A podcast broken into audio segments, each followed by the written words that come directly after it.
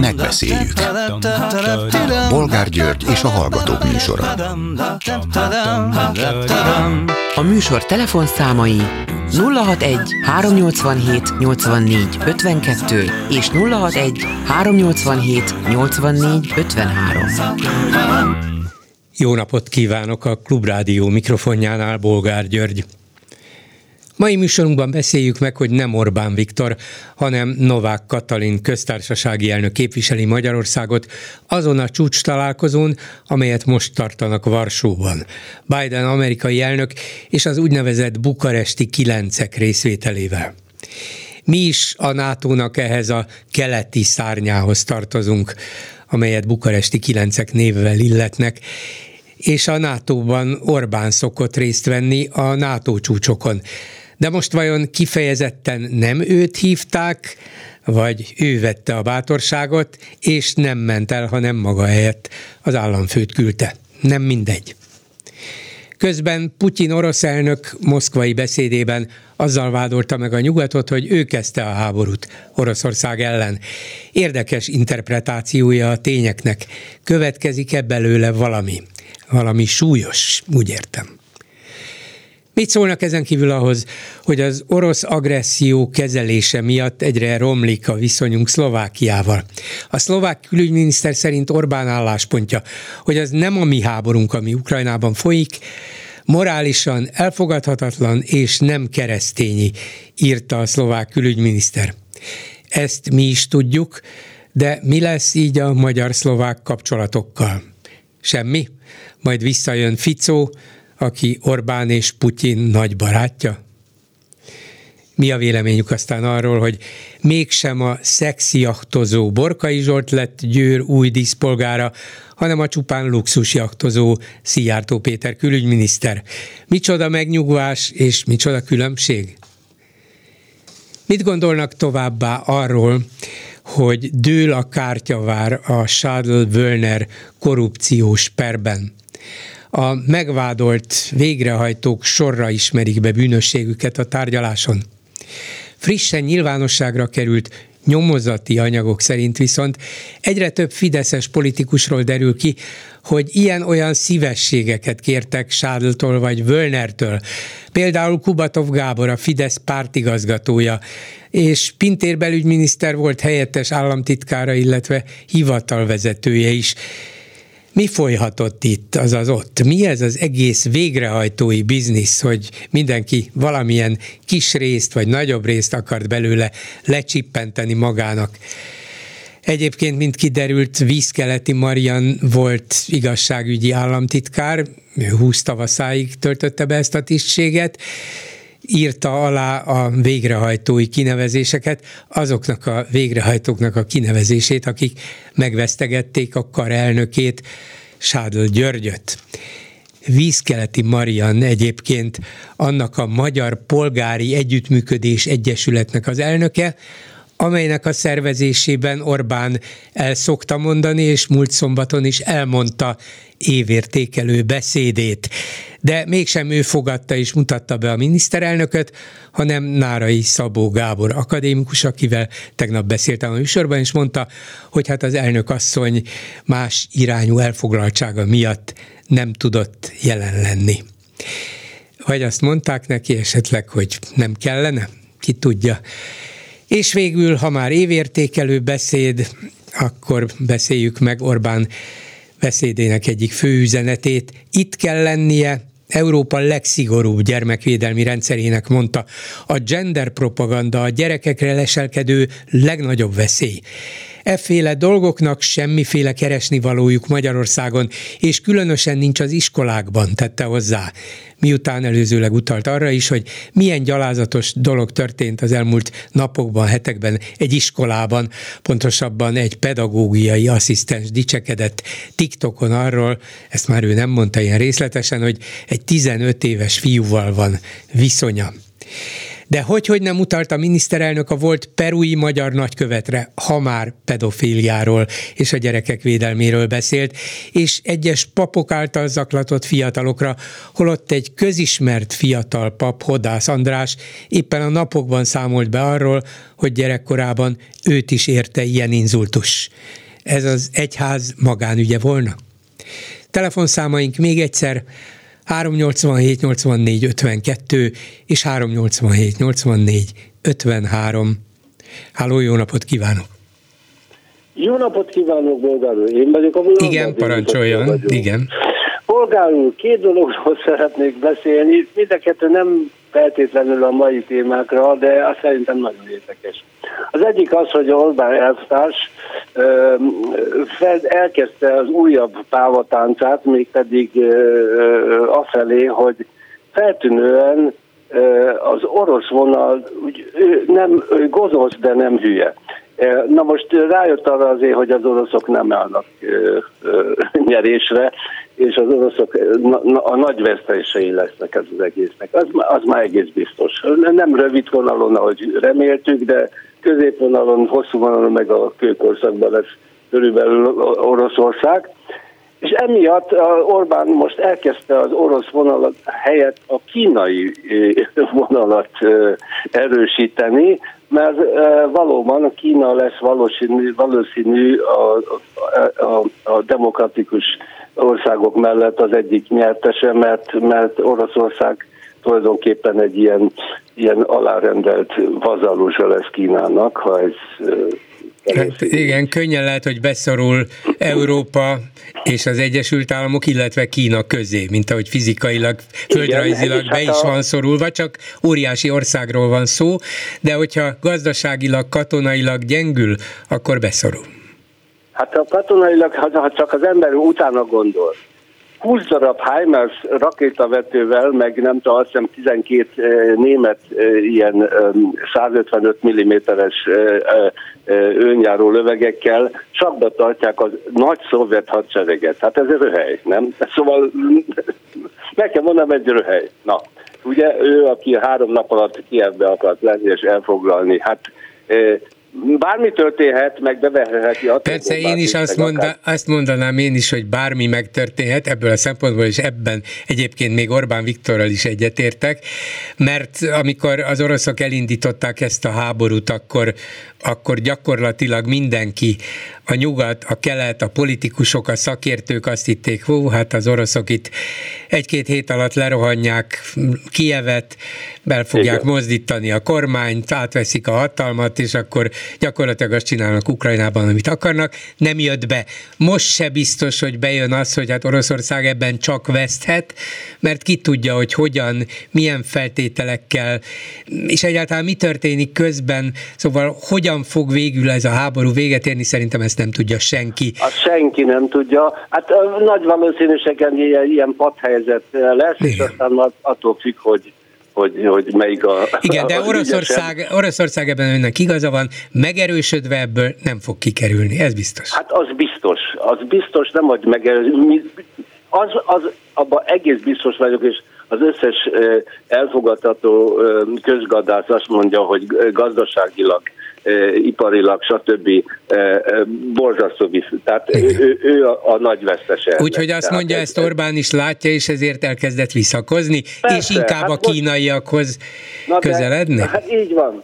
Hát szerintem Paksnak is úgy, úgy, úgy lőttek, ahogy lőttek, de, de most ezért nyomják ezt a vonalat, hogy a kínaiak hozzanak be mindent ide, mert hát az oroszok nem lesz pénzük rá. Hát szóval nincs, nincs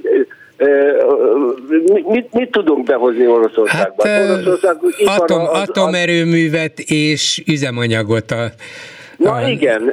Az hát atomerőmű igen, működtetéséhez. Jó, Ez jó, egy elég igen. szoros kapcsolat lenne a dolog minden értelmében, van ennek jó oldala, meg rossz oldala is, hiszen a függés 50-60 évre tovább megmaradna, de, de az is lehet, hogy nem, hogy ezt lassan meg kell szüntetni. Hát attól függ, hogy hát, valóban ez a háború hogy ér véget.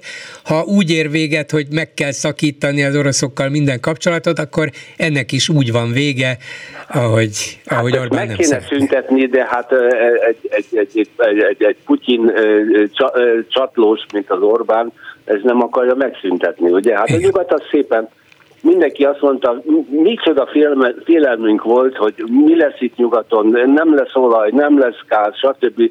És egy fél év alatt megoldották, hogy le, le, le, lekapcsolódtak az oroszokról. Ugye? És, ez, és ez, ez kettős a veszteségük az oroszoknak, mert mert ugyan, ugyan el tudják adni most Indiának, meg Kínának a, azt az olajat, amit Európában nem szállítanak, de csak féláron. Hát Igen. ez egy óriási, de csak ez egy óriási veszteség. Azok persze, persze, a persze, persze. Hogy, hogy olcsó, persze, szóval olcsó, azt mondja, ez... hogy Orbán inkább a kínaiak, kínaiakhoz közeledik, ez, ott remél valamit. Ez egész, volt... egész biztos. Hát a, a, a kínai külügyminiszter, ugye, aki Münchenben volt, az egyetlen országot látogatta meg, mielőtt Moszkvába elhúzódott, ugye Magyarországot, hát mi, mi, hát szóval ez... De arra, hát, erre csak azt tudom mondani, hogy ez Orbánnak valamiféle külpolitikai sikere. Ha így föl tudta magát játszani ebbe a nagyhatalmi klubba vagy közegbe, hogy a kínai fő külügy, külpolitikus, ugye nem külügyminiszter, hanem fölötte is áll államtanácsosi rangban, ha ő Budapestre jön, akkor ez azt jelenti, hogy valamit ajánl, vagy valamit javasol Orbánnak, vagy Orbán tud neki valamit ajánlani, szóval valamire föl akarják nyilván használni Magyarországot és az Orbán kormányt, és Orbán ajánlkozik erre, és még az is lehet, hogy bejön neki. Nem tudom mi ez, de valami, amit a kínaiak fontosnak hát tartanak. Ez, ez teljesen világos, hogy mire használják az Orbánt, a Troja, a falu a, a, az EU-ba. Hát, Peking, ugye, Pekingi falu. Pekingi falu. Na igen, na most hát ez, ez, ebbe biztos vagyok. Most mi szeretnék még egy témát megtetszni. Lehet, hogy nevetni fog a, a, a bolgár úr. Orbán úr is nevetni fog, biztos. Orbán, hát az, az nem nevetne, hogyha az bejönne. Na. Én sokat gondolkoztam a dolgon, és e, ugye, hát sajnos, sajnos, nagyon sajnos, az összes szakember aki a mi oldalunkon áll, és a többiek, és az a véleményünk, hogy választás után ezt a rendszert nem lehet megrendíteni. Tehát sajnos ez, ez, ez, ez, ez, ez, ez, ez nagy valószínűséggel. Na most a másik oldalon úgy elgondolkoztam, hogy az Al Capone-t például se nem a több száz gyilkosság miatt dugták dutyiba, hanem, hanem mert a, izét, na, adót csak, igen, igen. és attól ment. Na most egy, egy, egy olyan dolgot kéne kitalálni, amit én, én, én javasolnék, egy bolykottot a NER lovagok, illetve az összes fideszes gazdasági egyszerűen az ellenzék bolykottálni kellene. Ez ugye két millió ember legalább, ha abból csak a fele csinálna, egy millió ember, összeomlana ez a gazdaság. Gondoljon utána a bolgár úr. Az úgy, úgy nézze ki, hogy, hogy egyszerűen én, én ezt már régóta csinálom, hogy például hát nem veszek olyan lisztet, amit a, a Mészáros és Mészáros izé ad el, vagy, vagy nem megyek olyan wellness hotelbe, ahol, ahol a, valamelyiknél lelog a, a tulajdonos. Meg, hát igen, tehát, csak nem nincs kiírva a Magyar Külkereskedelmi Bankra vagy MKB-ra, hogy az Mészáros közvetlen vagy közvetett hát tulajdonában van, van Na, vagy nincs hát kiírva a Vodafone-ra, hogy az is egy Mészároshoz köthető üzletember hát, tulajdonában van, és ezért aztán nehéz ezt a bolykottot na de, na de hogyha az ellenzék összefog, uh-huh. és egy pár ember csinálna egy olyan fekete listát, és azt elkezdenék terjeszteni. Ugye van Facebook, van Facebook, van ez meg, az meg, van bizé. Hát ahogy, ahogy a Fidesz dolgozik, ugye a 97% a magyaroknak nem tudom micsoda, de hát, de hát ezt el lehetne terjeszteni, hogy emberek, például akik az ellenzékek menjenek a fenébe a Vodafontól, és menjenek át egy másik szolgálat. Csak egy példa csak, uh-huh. ugye? ne menjetek olyan szállodába, ne, vegye, ne vegyetek a, én nem teszem a lámomat a CBA-ba, vagy szóval e, óriási nagy potenciál lehet, lenne, nem emlékszem pontosan, de volt már ilyen világcég, ahol, ahol bolykott egy pár hely múlva beadták a dedekukat, és, és, és föladták a... Szóval ezek lennének a nem brüsszeli, hanem magyarországi szankciók, ellenzéki szankciók. Így van, és szankciók alá kéne venni a Fidesz, meg a, illetve a NER, NER lovagokat, hogy mondjam. Értem, és értem. ezt meg lehetne csinálni szerintem. Gondolkozzanak el a, a, a pártok. Köszönöm szépen, viszont hallásra. Én is jó, minden jót. A telefonnál pedig Kis Benedek József nemzetbiztonsági szakértő. Jó napot kívánok! Jó napot kívánok, tiszteltek, köszöntöm a kedves hallgatókat is. És ha megengedi, akkor most nem elsősorban arról faggatnám, hogy hogy is áll a helyzet Ukrajnában, lehet, hogy erre is kitérünk, hanem itt ma reggel a rádiónkban hallottam, hogy egy Csehszlovák Kém nevű blogon önt hát elég keresetlen szavakkal és vádakkal illették, mégpedig a következőképpen, csak hogy a hallgatók is értsék, ön már biztos látta és tudja. Szóval idézem, nem tudjuk, hogy milyen módon utazott már, mint Biden elnök, azt mondják vonattal. Ez azért elég furcsának tűnik, hogy vonattal hogyan lehetett megtenni ezt a távolságot. Szárnyas vonatnak kellett lennie. A szárnyas vonatnak az a neve, hogy Air Force van, tehát nyilvánvalóan azzal a géppel utazott, és követték bőségesen más gépek, állította Kis Benedek József, magyarul beszélő orosz propagandista, az Orbáni Maffia állam központi propaganda csatornáján a Hír TV reggeli háború Ukrajnában című műsorában. Hát én egyrészt többször beszéltem önnel, másrészt többször hallgattam itt is, meg láttam, hallottam máshol is, olvastam a véleményét, lehet, hogy a szíve mélyén orosz propagandista, őszintén szólva én eddig nem hallottam, láttam olyat, aminek alapján önre ezt rá tudnám bizonyítani, úgyhogy vajon szint kérem. Hát örülök neki, hogy ilyen dolgokat hall az ember, ami én magam is meglepődtem, mert életemben nem voltam orosz propagandista, és világéletemben atlanti elkötelezettségem volt, volt. Szolgáltam a NATO-ban is, Európai Unióban is dolgoztam együtt, külszolgálatban voltam Brüsszelben, külszolgálatban voltam védelőrtasiként vagy katonaötasiként, kinek hogyan tetszik Bukarestben, illetve Izraelben. Tehát mondjuk Oroszországban férfiesen bevallom, hogy Moszkvában még életemben nem jártam. Én ezeket az, az a, Azt mondanám, hogy pedig el kéne, bocsánat, azt mondanám, hogy el kéne mennie, de hát a következő években mégsem tanácsolnám ezt. Úgyhogy... Nem, nem biztos, hogy kapnék mondjuk vízumot, hogyha el akarnék menni Moszkvába, uh-huh. de hát egy szabad ország szabad sajtójában mindenki szabadon mond, azt ír, amit szabad. Ezt még Polgár György mondta, ő biztos ismeri, vagy emlékszik el annak idején, ő neki volt ez a szavajárása, és emlékszem, ő volt az MTI tudósítója annak idején Brüsszelbe, nagyon tiszteltem, és egy rendkívül okos ember volt. Mármint a polgár Dénes, polgár, polgár Dénes. Polgár Dénes, igen. igen. Az igazság az, hogy itt arra kell ügyelni, hogy az ember lehetőleg objektív módon értékelje a helyzetet, nem szabad egyik fél mellett sem elkötelezni. Én, mivel a katonai felderítés területén dolgoztam, nem is engedhetem meg magamnak azt a luxust, hogy valaki mellett elkötelezem magam, mert attól kezdve a jelentések, az értékelések, és jelentését voltam felelős, az azt jelenti, hogy nem objektívek, és hát ilyen esetben elég gyorsan megszabadulnak ezektől az emberektől. Tehát nyilván itt minden egyéb szempontot le kell vetkőzni, és a reális, valós tényekre alapozva kell különböző értékítéleteket fog megfogalmazni. Igen. Tehát, én ezt Akkor igen, tartom, hát azt mivel magyarázza, jó, hát nem, nem az emberi indítatásokat, a belső ja.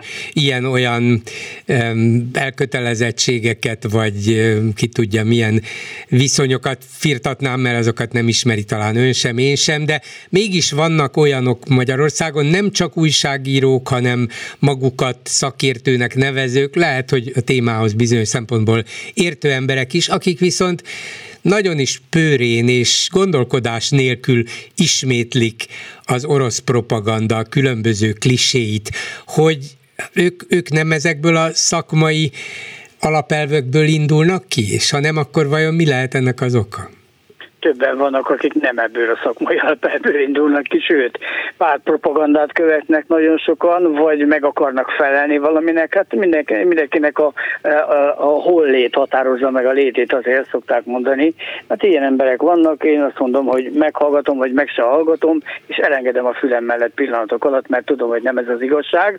Na most én úgy ezekkel még ezen kívül úgy vagyok, hogy a véleményükön meg nem sokat adok, mert mivel nem felel meg a valóságnak, ezért én ezeket nem tudom értékelni. Időnként lehet ilyenekkel találkozni, persze, és az a háború elég sok mindent kihozott. Sok érzelmet kihozott az emberekből, valós és vélt érzelmeket, Ugyanakkor azt is lehet látni, hogy Magyarországon egy nagyon változó megítélés van. Tehát vannak olyanok, én elég sokat járok a médiában, akik azt mondják, hogy hát én orosz barát vagyok, vagy én nyugati barát vagyok. Hát ez nem egy objektív helyzetítélést, eh, helyzetértékelést akar, hanem eh, hát annak próbál megfelelni, amit éppen elvárnak tőle, vagy pedig esetleg kötődés lehet, az akár az országhoz, akár a személyekhez, ezeket megtisztelni uh-huh. kell. Tehát aki ilyen csak nem mondja hivatalos véleményt, hanem hát mondja azt, hogy én, én nekem ez a véleményem, nem biztos, hogy jó. És nem is biztos jó, hogy az embernek az a véleménye, amit mond, az mindig a helyes, és az objektív valóságot tükrözi vissza, de az igazság az, hogy aki komoly elemzőnek eh, képzeli magát, és én az elemző illetve a propagandista között mindig is különbséget tettem. Tehát aki propagandista, az maradjon meg azon a szinten, hogy propagandista, és ezt úgy kell kezelni. Ezeket is, ezeket is úgy kezelem, nem kell nekem azt elmagyarázni, hogy mennyi van ilyen Magyarországon. Sokszor ülünk együtt egy helyen, és beszélgetünk, a beszélgetés során rákérdezek kamerán kívül, vagy mikrofonon kívül, hogy ezt komolyan gondolod, nem, de ezt kell mondani. Szóval ettől kezdve azért az embernek Igen? egy-két gondolat eszébe jut. Ilyen van. Igen. Hát jó, azt kell mondanom, hogy cinikus, meg erkölcsileg elítélendő, de legalább nem gondolja komolyan. Egy fokkal még talán... Ez már jó dolog. E, igen, igen, mert hogyha még komolyan is gondolják, hát az maga a katasztrófa volna, de hát jó. Van, ugye? De sokan nem gondolják ezt komolyan. Igen, Tehát sok igen. van olyan, aki azért józanul próbál, próbál gondolkodni, de pontosan tudja, hogy én itt vagyok, és én nekem ezt kell mondanom. Uh-huh. Én mhm. már nem vagyok, hál' Istennek ebben a helyzetben. Igen. E, egyébként arra van tipje, hogy, hogy miért kell ezt mondani, szóval ez, tudom, hogy ez már részben politikai kérdés, és nem, nem katonai, meg biztonsági és nemzetbiztonsági, bár bizonyos értelemben lehet akár az is, ha már politikai kérdés, de hogy, hogy miért, vagy, vagy mire jó az az országnak, vagy egy ország külpolitikájának, hogyha eljátsza ezt, hogy mi ide is, meg oda is, meg ez nem a mi háborunk, ezért mi csak a magyar érdeket képviseljük. Jól hangzik, persze politikailag nyilván itt, itthon eladható, hát ez egy értelmes magyarázat, de külpolitikailag, nemzetközi politikában mégiscsak egy kis ország vagyunk, gyenge ország vagyunk, rászorulunk a szövetségeseinkre. Ezt még Orbán Viktor is elismerte az évértékelő beszédjében eléggé határozottan. Szóval mi magyarázza ezt a egyet ide, egyet oda, ezt is, azt is, nem foglalunk állást határozottan a, a megtámadott és az áldozat mellett?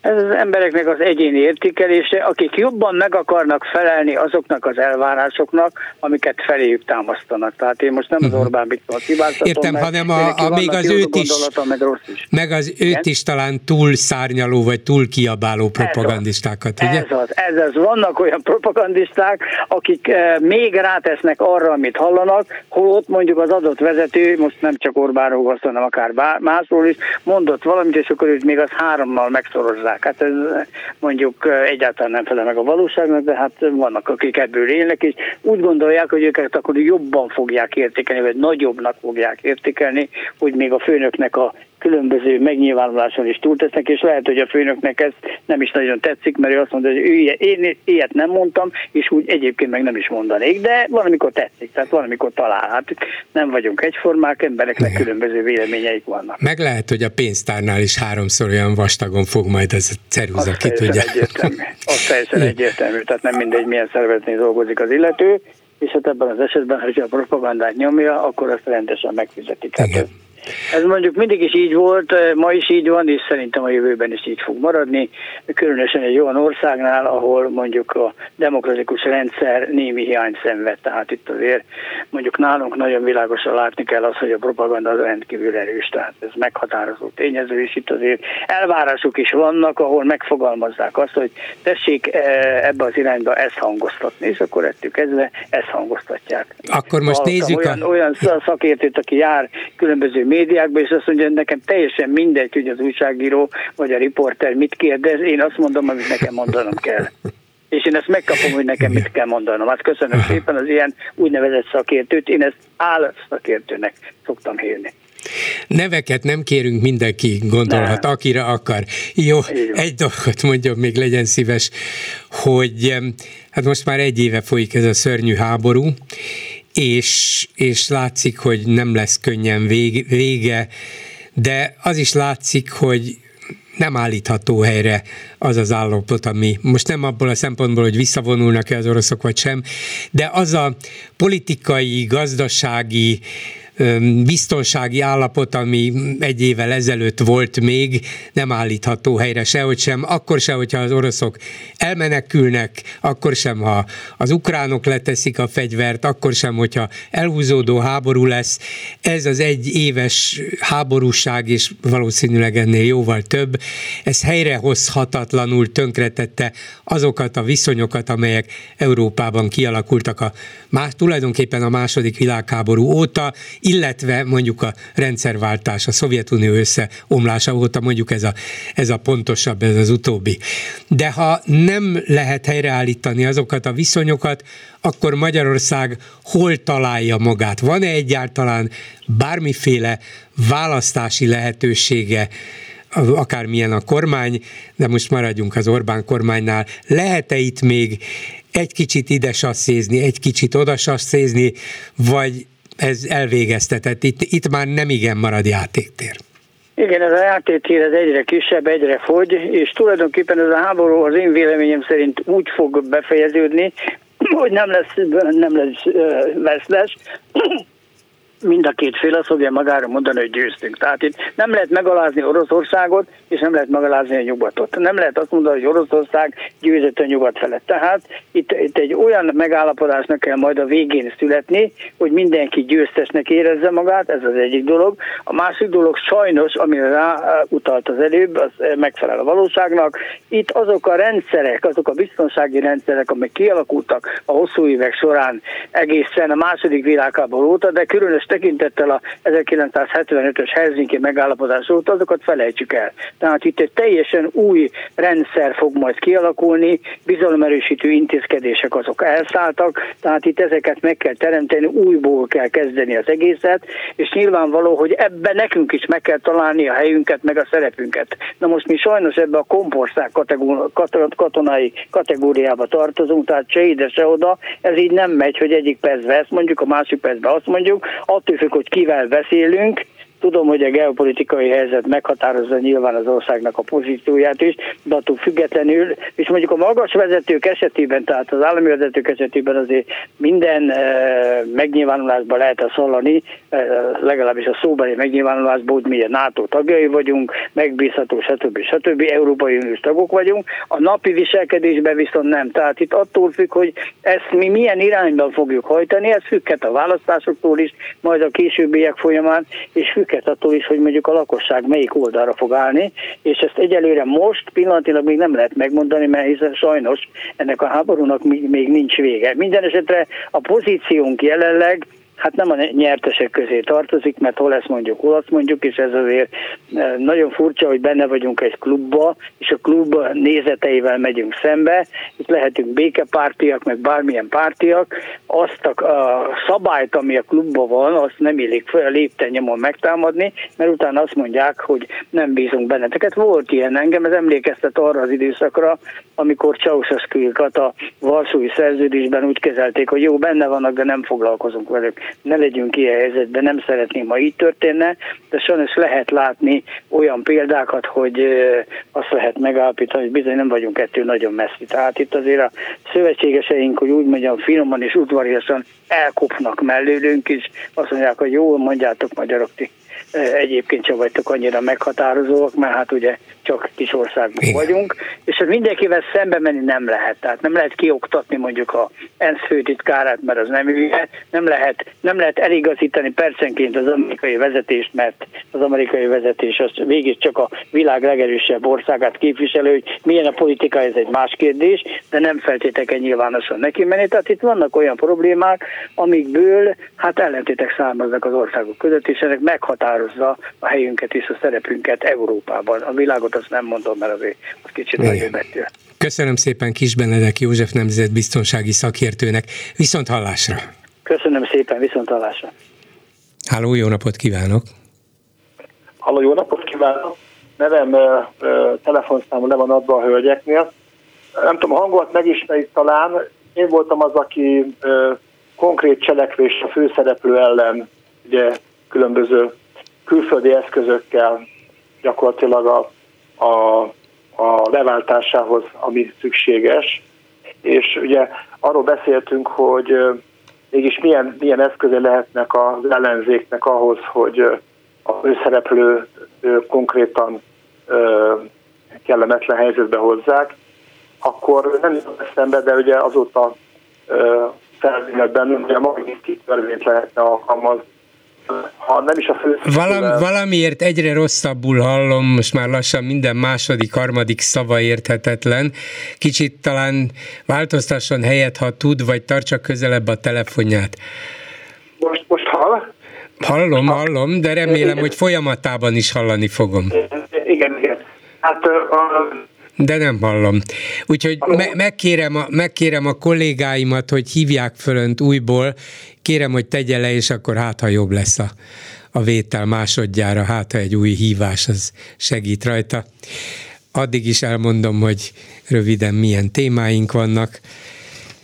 Hát például ugye van egy fél NATO csúcs, legalábbis Biden amerikai elnök, aki tegnap Ukrajnában volt, ma Varsóban, és együtt van a bukaresti kilencekkel, ez a NATO kelet-európai szárnya, beleértve Magyarországot, de Orbán Viktor nincs ott, hanem helyette Novák Katalin köztársasági elnök. Természetesen Novák Katalin is képviseli vezető, vagy magas szinten tulajdonképpen ő az első számú közjogi méltóság Magyarországot, de hát az ország tényleges vezetője Orbán. Az a kérdés, hogy őt nem hívták-e, kifejezetten nem hívták erre a csúcsra, vagy Orbán döntött úgy, hogy nem megyek én, kimentem magam, nem szeretném, hogyha bárki rossz szemmel nézne rám, és lehet, hogy az amerikai elnökre gondol, akit nem szoktak dicsérni, sem a Fidesz médiában, sem a Fidesz kormányzatban, úgyhogy akkor már inkább legyen Novák Katalin, őrá talán kedvesebben fog mosolyogni az amerikai elnök, meg a többiek, a bukaresti többi nyolc nem tudjuk, hogy mi lehet az oka, de minden esetre furcsa, és jelzi azt a furcsa helyzetet, amiben a magyar kormány van, vagy amiben lavírozta magát. Akkor itt van megint a hallgató, hát ha most jobb. Haló, itt vagyok. Hall, most jobb. Most hall, Igen, most jobb. Igen, tehát ö, ö, gyorsan mondom, hát ha ö, lesz időm elmondani, vagy nem szakad meg a vonal. Tehát én egy, egy-két hete telefonáltam, és konkrétan a főszereplő ellen gondoltam külföldi kompromittáló adatoknak a bevetését, de hát nem jutott eszembe, konkrétum már ugye van egy precedens, vagy több precedens, ez pedig a Magnitsky törvény alkalmazása, nem tudom, hogy a, hogy a, a hallgatóknak ugye röviden el tudnám mondani, hogy ez 2016. decemberében fogadta az amerikai törvényhozás, azóta számtalan például kelet-közép-európai politikai szereplővel vagy korrupt üzletemberek ellen alkalmazták például Bulgáriába. Tehát én, én nem látom azt, hogy Bulgáriával szemben Magyarország miért lenne kevésbé korrupt, vagy, vagy kevésbé alkalmazható magyarországi szereplő. Na de hogy lehetne megbuktatni ezzel az Orbán rezsimet? Mert hát, Orbánra, Orbánra ugyan rá lehet úgy általánosságban mondani, hogy egy korrupt rendszert épített ki, de hogy milyen közvetlen büntetői jogilag is számon kérhető korrupciós cselekményt követett el, azt valószínűleg nem. Tehát a Magnitsky törvényt ennek alapján nehéz rá alkalmazni.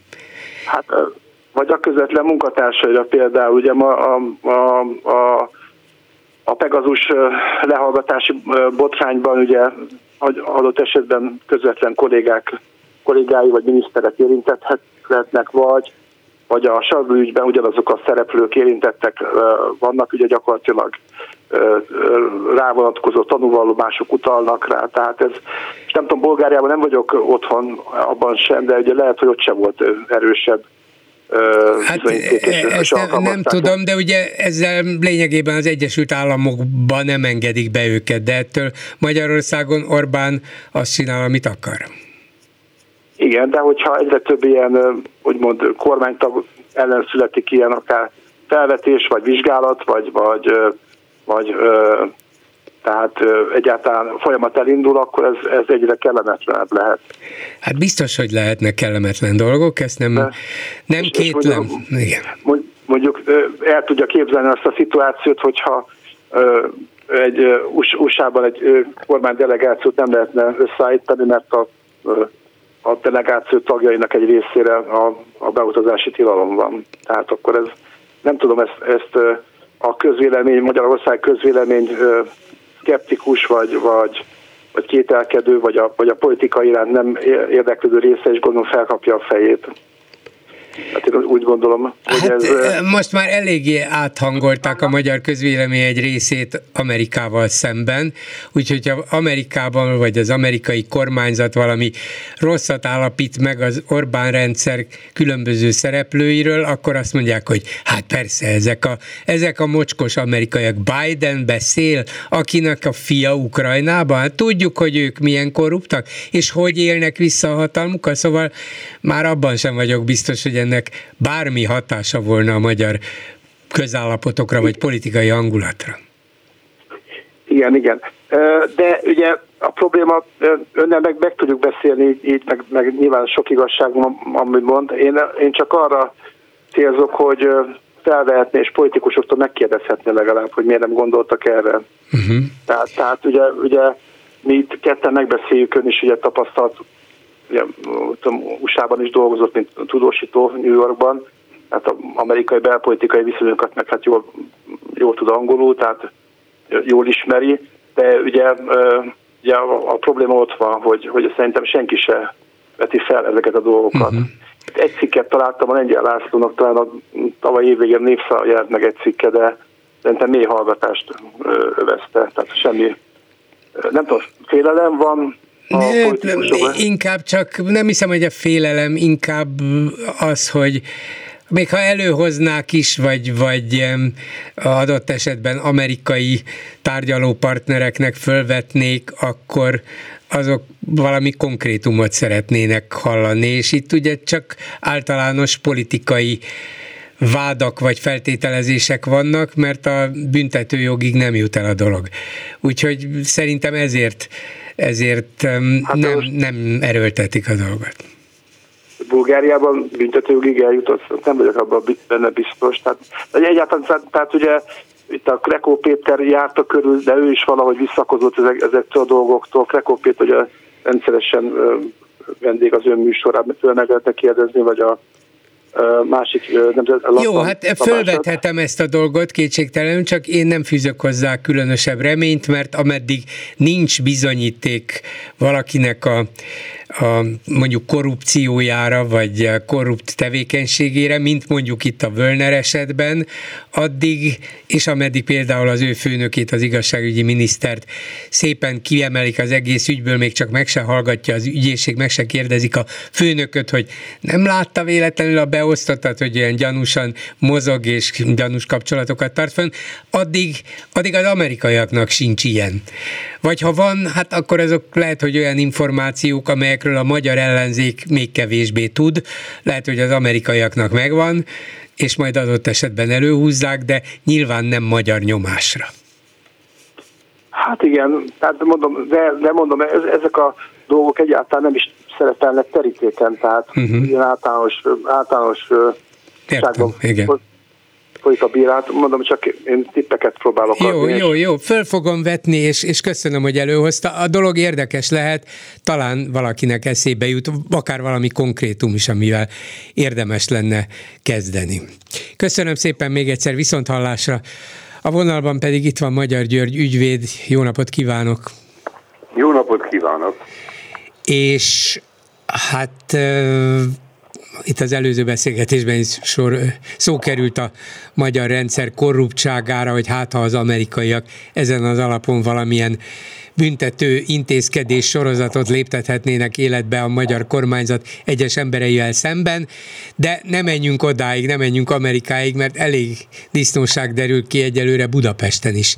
Szóval ebben a Schadl-Wölner perben nem csak az az érdekes, az biztos érdekes is jogi szempontból is, hogy egymás után ismerik el a bűnösségüket a végrehajtók, akik megvesztegették a főnöküket, ezt a bizonyos Sádl Györgyöt, de az derül ki, hogy egyre több kapcsolat volt a különböző politikai szereplők és a végrehajtók, illetve Völner között szakvizsgák letételéről Kubatov Gábor, Fideszes pártigazgató, belügyminisztériumi helyettes államtitkár vagy és hivatalvezető kért szívességeket. Hát kezdem nem érteni ezt az egész végrehajtói kart. Hát ez, ez valami külön szervezet a nagy szervezetben, a nagy államgépezetben, valami külön pénznyelő automata, vagy mi volt ez, hogy ennyien érdeklődtek iránta? Ön, önnek van fogalma arról, hogy azon kívül, hogy milyen disznóságok folytak, és erről ugye sok mindent lehet tudni,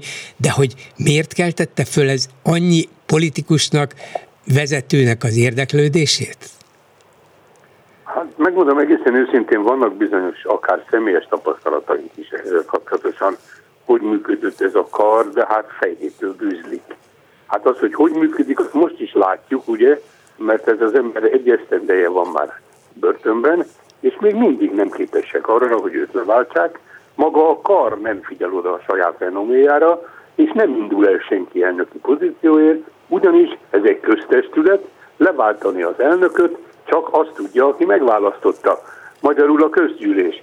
És ez nem jön össze. Következésképpen itt mindenki nézhet, jobbról nézhet, balról, csodálkozhat és el is ájulhat rossz időben, de ebből az következik, hogy ez az egész testület ilyen szempontból még mindig családásos körülmények között ennek az embernek a hatása, vagy akár pénzügyi függősége alatt áll. Mert senki nem mer ellene ilyen értelemben jognyilatkozatot tenni, kivéve most azt a néhány végrehajtót, akit vádlottak padjára ültettek rendkívül helyesen, mert a vesztegetésnek két változata van, két oldala van, egy vesztegető és egy vesztegetett.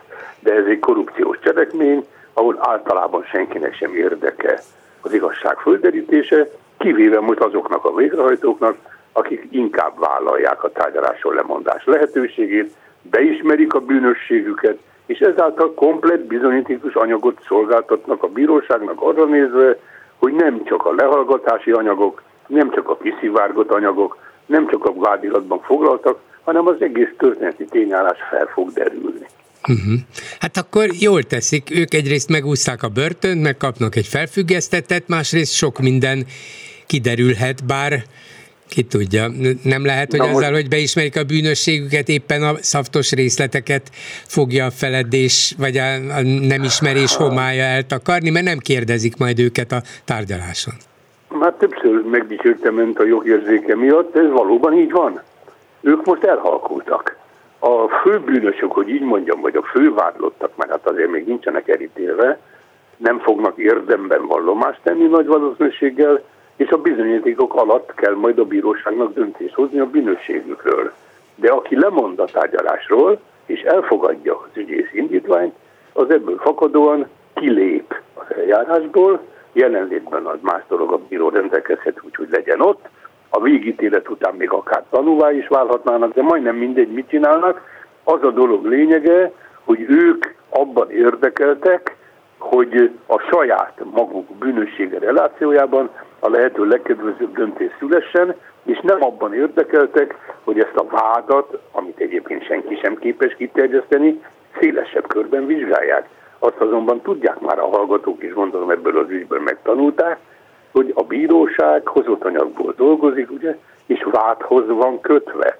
A vádhoz kötöttség keretei nem adnak arra módot és lehetőséget, ahogy ön is gondolja, hogy majd kimegyünk egy másik oldalra, és ott megnézzük, hogy akkor vannak-e itt politikusok, vannak-e ott ö,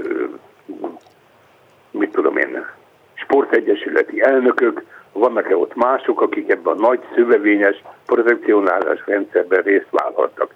Ez a protekció, még egyszer mondom, nem feltétlenül az egész végrehajtói karra vonatkozik, hanem annak a rendkívül elfogult, rendkívül elvetemült embernek a magatartás rendszere, aki bevezette ezt, hogy pénzért adunk lehetőséget arra, hogy valaki pályázhasson, pénzért adunk diplomákat nekik, pénzért adunk jól kereső helyeket, és elszedjük tőlük az árbevételnek egy jelentős részét. Ennek az embernek olyan nagy lett a befolyása, és olyan nagy lett ilyen értelemben a networkje, hogy meggyőződése lett a többieknek is, akár kormányzati szereplők, akár csak pártemberek, vagy akár csak arra járók, hogy rajta által keresztül intézkedtek különféle ilyen protekcióval elintézhető ügyeket, tehát ilyen például az, hogy ő járhat kék lámpával, a másik pedig azt mondja neki, hogy hát ha már arra járt, intézi nekem egy kis injekciót el. Szóval elindult ez a szövevény, ami teljes mértékben elviselhetetlen, etikailag különösen, jogilag különösen, de nem ennek az eljárásnak a tárgya. És itt van, Bolgár úr, ha még egy mondatot mondhatok ezzel szoros összefüggésben, az én legnagyobb bánatom, hogy az ügyészség, amikor föltár egy úgynevezett pénztár, vagy micsodát, mi ez a zárt kasszát, a Völner vagy a Stadionnak a lakásában, tudja ezt páncélszekrén, ja, igen, igen. akkor az abban, az abban megtalált bizonyítékot a jogszabály rendkívül szoros értelmezéséből fakadóan nem törvénytelenül, de mindenféleképpen eljárási értelemben elfogadhatatlan módon megsemmisít. Hát mert nem kérte Magyarul... senki, azt mondja, hát nekem ez nem kell, mondták, nem kell, ne, senkinek nem kell, akkor megsemmisítjük. Mert valakire hát nézve, valakire nézve kínos, kellemetlen, úgyhogy nehogy véletlenül valaki mondom, Ez sajnos benne van a törvényben ez a lehetőség, tehát suktak valószínűleg a stadionnak, hogy ne kérd már ki ezeket, hát miért kérnéd te ezt ki, mert akkor a törvénynek van egy B paragrafusa, amely lehetőséget teremt a megsemmisítésre. Elviselhető szerintem ügyészi szempontból kifogásolható, mert nem megsemmisíteni kellett volna, hanem azt mondani, ebben az ügyben ez most még nem jelent közvetlen érdekeltséget, félretesszük, és ha majd feljelentések érkeznek, vagy egyéb bizonyítékok kerülnek elő, akkor szükségszerűen felhasználjuk, de mhm. megsemmisíteni bizonyítékot. Mert ezt csak arra mondom, hogy az egy hiú ábránd, mindannyiunk részéről, hogy majd ebben az eljárásban, ami most megkezdődött, majd kiterjesztően fognak vizsgálatokat lefolytatni, hogy kinek volt itt kapcsolódása, ki az, aki még tett szívességet, vagy nem tett, vagy kapott. Tehát ezeket nem fogja ez az eljárás földeríteni. Szokták mondani, hogy az egész korrupt nervrendszernek ez a jéghegy csúcsa, ennyi látszik, ennyiről fog majd az egyébként rendkívül jól felkészült és rutinos bíró döntést hoz. Na de én nem is abban a hiú reményben élek, sajnos már egy jó ideje, hogy na majd most akkor ezzel, ezzel az ügyel például le lehet bontani a rendszert, nem, maximum az államtitkárt meg a végrehajtói karelnökét lehet lebontani és elküldeni valahova, de miután itt a különböző érdekes nyomozati anyagokból kiderül, hogy tényleg megmozgatta ez a végrehajtói biznisz sok más politikus fantáziáját, vagy a hozzájuk kapcsolódó emberek fantáziáját, vagyis, hogy közbe akartak lépni, és szólni akartak, szólni néhány jó szót az érdekükben. Még mindig nem értem, hogy mitől vált ez ekkora bizniszé. Szóval értem én, hogy mi lehet egy-egy végrehajtónak a biznisze, de hogy ennek olyan híre kelljen, hogy a Fideszes pártigazgató is odaszólja, hogy te intézzük már ezt a szakvizsgát lehetőleg minél gyorsabban, meg a belügyminisztérium egyik fontos embere is odaszól, hogy intézzük már el, szeretném, hogyha valakit befogadnátok szakvizsgára. Hát mi ezen, mint hogyha ö, ingyen osztogatnák a, az ötös találatokat a szerencsejáték ZRT-nél, és akkor aki meg tudja, az még odaér, annak lesz egy ötöse. Miért? Hogy hát, lehet ez? Ez az, ez az uram bátyám rendszer, csak sajnos kell hozzá egy ilyen megoldási forma, hogy ezek az emberek törvényen kívül hitték magukat, Istennek hitték magukat, és a többiek miután szintén sokan akarnak jól járni, kihasználták ezt a lehetőséget. Hát normál embernek eszébe jut, hogy úgy menjen le egy egyetemre vizsgázni, hogy meg sem jelenik. Hát normál embernek eszébe jut telefonon odaszólni a rektornak, hogy vizsgáztassátok már le, megcsináljatok már pótvizsgákat barátaink szeretnének És aztán menni. megkérdezik az egyetemet, hogy tényleg nem vizsgáztatták, ott leüssük meg, le fog rajtunk egy vizsgálatot, és közlik, hogy hát, tehát hogy ne? Hát mi, mi az, hogy az egyetemet kérik meg a vizsgálatra? Hát miért nem vonul ki a rendőrség vagy az ügyészség? Hogy hogy is volt ezt? Tessék mutatni a papírokat? Hát ez, ez lenne a normális megoldás, és sajnos mi itt el vagyunk, le vagyunk dugózva, kérem tisztelettel. Igen. Le vagyunk dugózva, bizonyos ágakat, bizonyos utakat, bizonyos csatornákat nem illik megnyitni, ezeken átjárni nem szabad, nem véletlen, bolgárul kérem, a hallgatók is már jól tudják. Az Európai Bizottságnak a jogállamisággal kapcsolatos kifogásrendszere sokkal mélyebben húzódik, és nem elég ezeket látszatintézkedésekkel eltakarítani. Hát mélyebben vannak ezek a korrupciós tevékenységek, hatalmas pénzeket mozgattak, és még egyszer mondom, nem feltétlenül kell ráhúzni a, a vizes lepedőt az egész végrehajtó karra, mert ők az igazságszolgáltatás részei, nyilvánvalóan vannak közöttük tisztességes emberek, de a feje az bizony egy megtépett ember volt, akinek a milliók és a milliárdok semmit sem számítottak. Az emberi méltóság semmit nem jelentett, és telefonon mindent megpróbált elintézni. És ezek Tekére. szerint a végrehajtás úgy általában egy akkora biznisz, hogy abból sok száz embernek sok száz milliója lehet akár fejenként, vagy milliárdjai? Hát hogy, hogy, akkora- hogy lehet ez, hogy Az a baj, hogy ezt ekkora? kivették, az a, az a baj, hogy ezt kiszervezték az állami rendszer alól.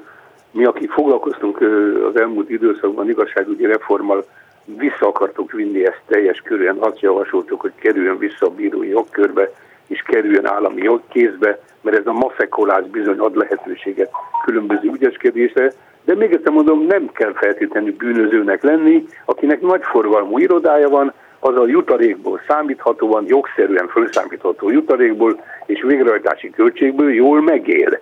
Ez az ember pedig erre rászállt, adta ezeket a lehetőségeket, és visszakért.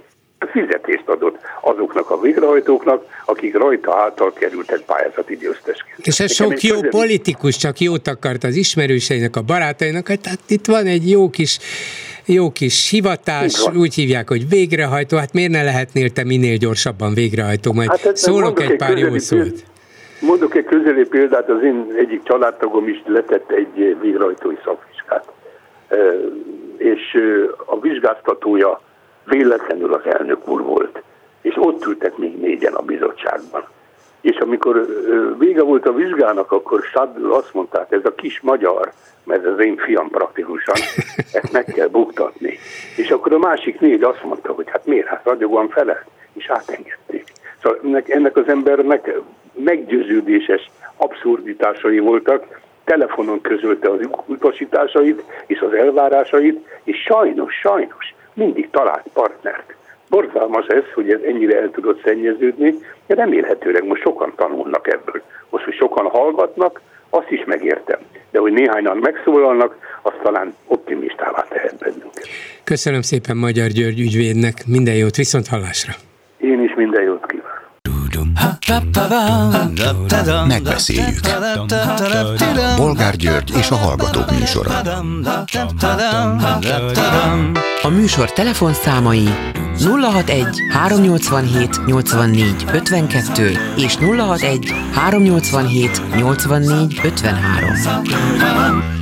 Röviden a mai témáinkról nem Orbán Viktor, hanem Novák Katalin képviseli Magyarországot azon a Varsói csúcs találkozón, amelyet Biden amerikai elnök és az úgynevezett bukaresti kilencek, vagyis a NATO keleti szárnyának országai részvételével tartanak a lengyel fővárosban.